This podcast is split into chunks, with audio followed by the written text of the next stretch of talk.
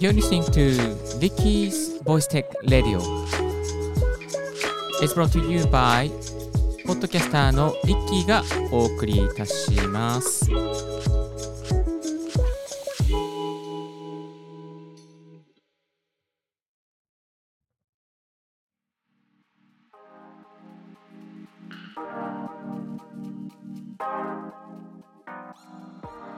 Good morning ポッドキャスターのリッキーです。この番組は毎朝一つ、 Voice Tech に関する情報をお送りしております。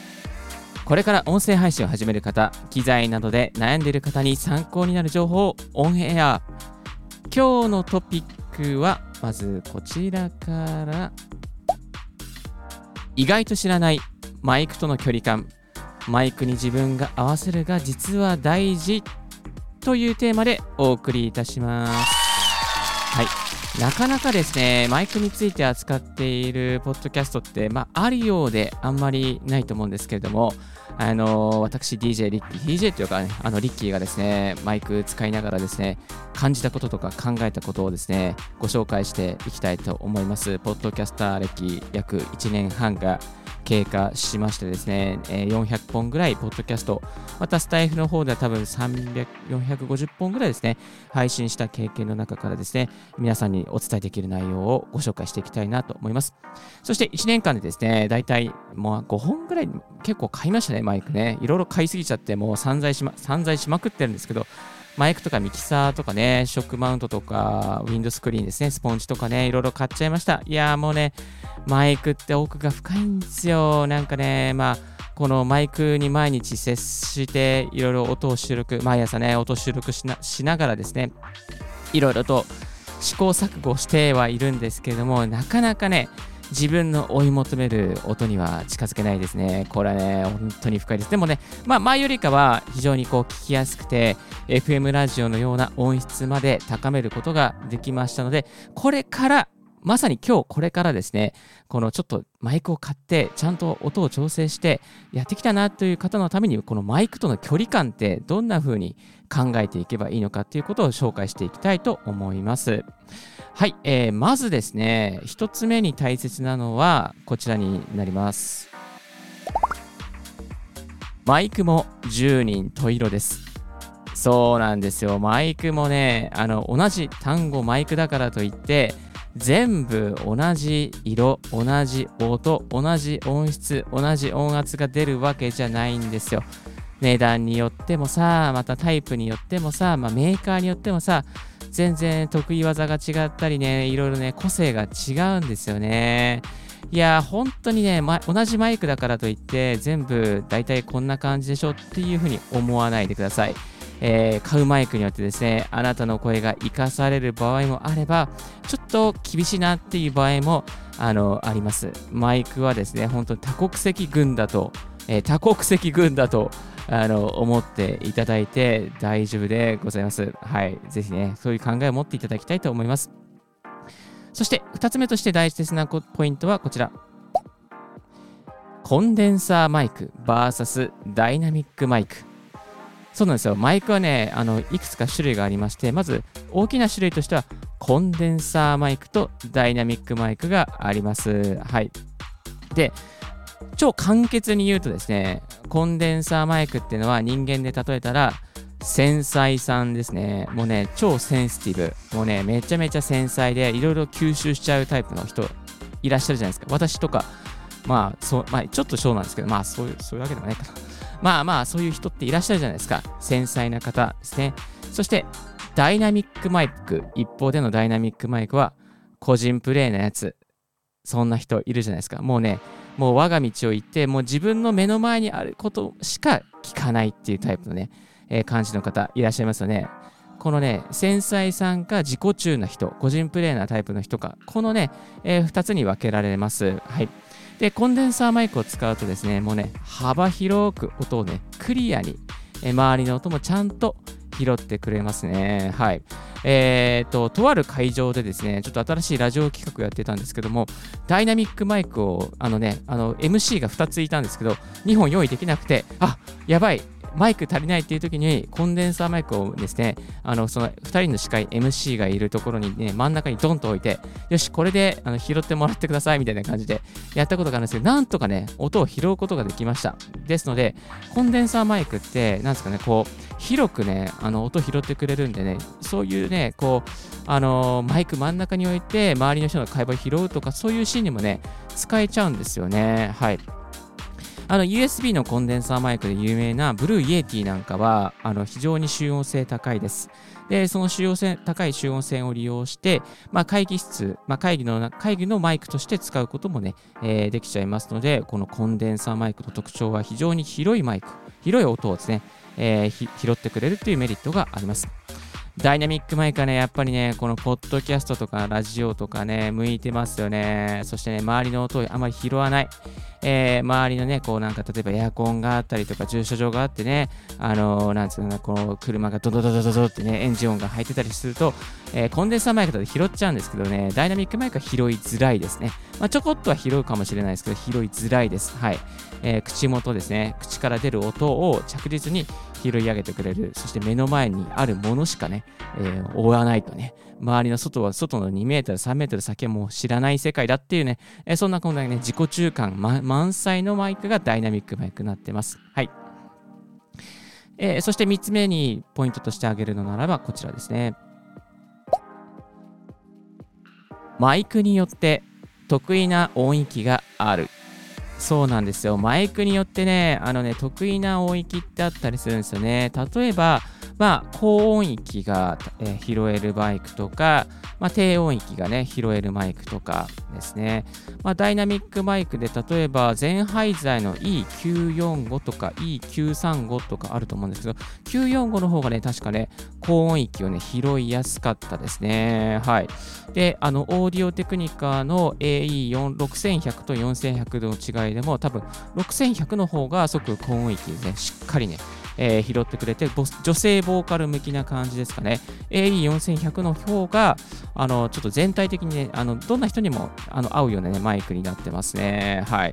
まあ、このね、あの同じメーカーの同じメーカーであっても型番がちょっとこっと違うだけで結構ねあの違ったりするのでぜひねそういうねこう違いなんかもねあの得意分野がねいろいろマイクによって違いますからよくねあの比較していただいた方がいいかなと思います。でねどこで比較すればいいのっていうことなんですけどもあの YouTube ねまずよく聞くことですね。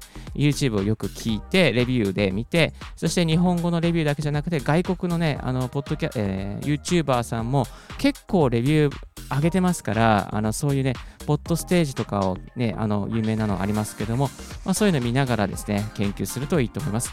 あと実際にお店に行けるのであれば、私のおすすめはですね、島村楽器さんですね。ここはね、島村楽器さん行くとね、いろいろ試せるんですよ。この前もね、あの行っちゃいましたね。島村楽器さん行って、えー、と、なんだっけな、あの、手話の MV7 ですね。USB でありなが、接続できながらダイナミックマイクである MV7、こちらをですね、お店で試させてもらいました。いやー、あのね、あの手話のね、MV7 はね、なんかね、低音やっぱりね、しっかり入るんですよね。ラジオっぽい感じになっちゃうんですよね。これはね、本当にいいマイクだなと思いました。はい。まあそんなこんなでですね、このマイクによって得意な音域が違うというですね、高音域がね、あの得意な人もいれば、低音域が得意な人もいるということですね、ご紹介させていただきました。はい、そして、えー、5つ目かな、5つ目はこちら。マイクによって入力レベルが変わる。そうなんですよ。マイクによってね、やっぱりこの音を拾う具合っていうのは違うんですよ。あのー、ね、少ない原因でも拾ってくれる人もいれば、まあ、あまり拾ってくれない人もいますね。だから、こう、マイクによって、まあ、このマイク、なんですかね、この、あの、一つのマイクで全部を合わせようとするとダメですね。マイクに、マイクが違えば、あの、原因が入力レベルが変わりますので、そのマイク一つ一つに対して、えー、入力を合わせていくっていうね、そういう作業が必要になってまいります。はい。そしてこちら、もう一つはこちら。マイクを斜め45度にすると破裂音を抑制することができる。うん、そうですね。あの、マイク当てる向きをですね、あの直角にすると、やっぱりね、こう、全部プップップップッって音が全部入りますけども、斜め45度にすると、ちょっとですね、こういう破裂音を抑制することができちゃいます。はい。えっ、ー、とね、これちょっとデモできるかな？やってみようかな。やってみよう。思い切ってやってみよう。はい。思い切ってやってみることにします。はい。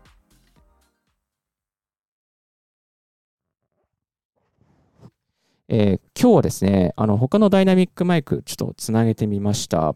えー、オーディオテクニ先ほどご紹介もしましたオーディオテクニカの AE4100 というマイクを使って今ですね、こちら収録しております。今ね、えー、ライブで収録しております。このね、今手に握ってマイクやってるんですけど、これをちょっと、あの、えまず、え破裂音ですね。やっていきたいと思います。これ、ね、マイクに向かって話しますね。パッパッパッパッパッパッパッパッパッパッパッパップップップ Please bring your pizza pronto. Please bring pizza pronto. プププププこれね、まっすぐに向かって話しているとこんな感じですね。ププププ Please bring pizza pronto. Please bring pizza pronto. これをちょっと斜めにしていきますね。はい、えー、これで斜めにしました。Please bring pizza pronto. Please bring pizza pronto. Please bring pizza pronto. Please bring pizza pronto. プパパパパパパパ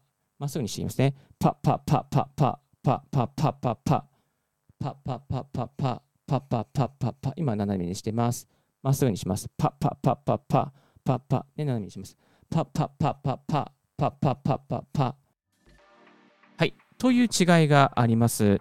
いやー、やっぱりね、このまっすぐマイクを入れると、直でね、こう破裂のね、パンって音をね、拾っちゃうので、ちょこっと斜めにしてあげると、このね、あの、なんですかね、こう破裂音をですね、破裂、パパーンとね、破裂音をですね、えー、ある程度抑制することができます。で、もっと抑制したい場合はですね、このウィンドスクリーンっていうですね、このスポンジみたいのをつけてあげると、非常に良、えー、くなります。ちょっともう一回スポンジをつけたバージョンですね、今やってみましょう。パパパパパ。今ですね、これはスポンジをつけた状態です。パパパ。Please bring your pizza pronto. Please bring your pizza pronto. えー、スポンジをつけました。音質いかがでしょうか？パパパパパ。スポンジをここで外していきますね。パパパパパ。スポンジを外していきます。パパパ。あ、結構破裂してますね。パパ。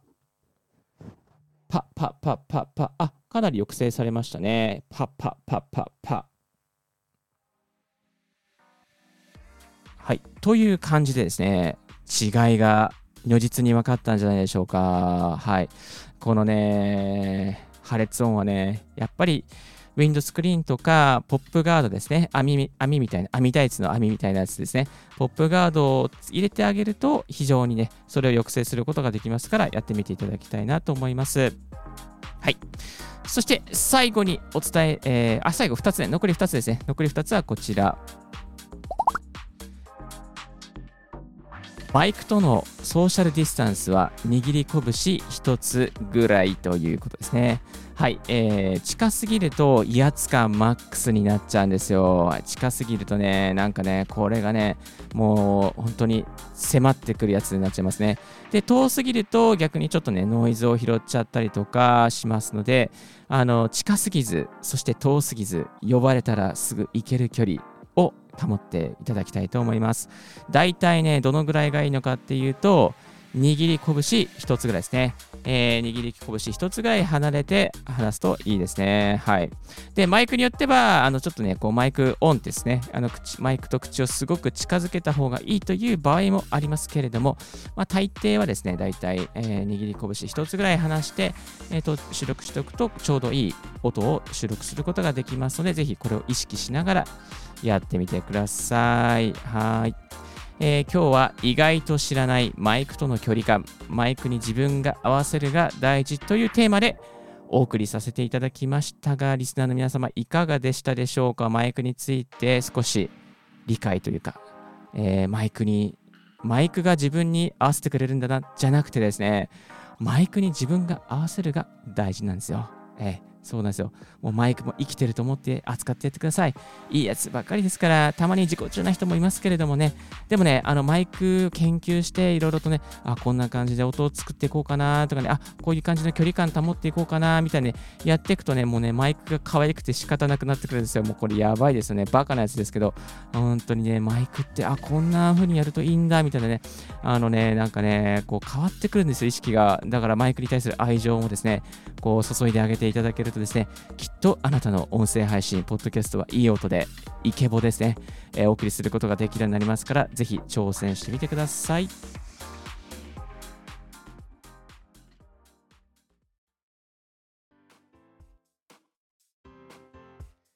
今日の合わせて聞きたいは EQ 設定で効果があった5つの設定3分で聞きやすい音になるという過去のオンエアを紹介させていただきます。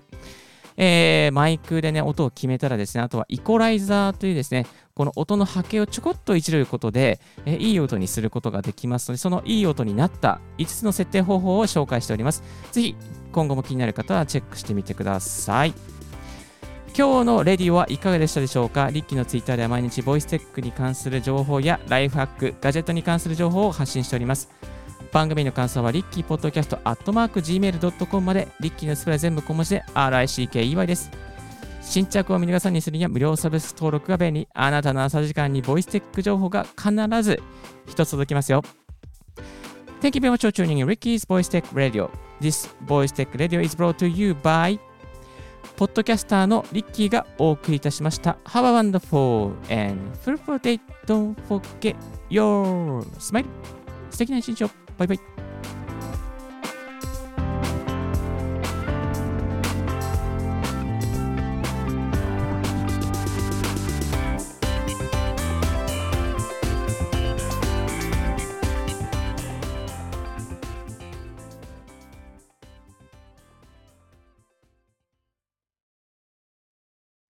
いやー、今日もマイクについて語ったら17分にもなっちゃった。これやばいよね。どう編集しよう。すいません。皆さんいつもここまで聞いてくださってる方、ほんと誰一人いないと思うんですけど、いやー、申し訳ございませんでした。でもマイクについて少し詳しくなったでしょうか。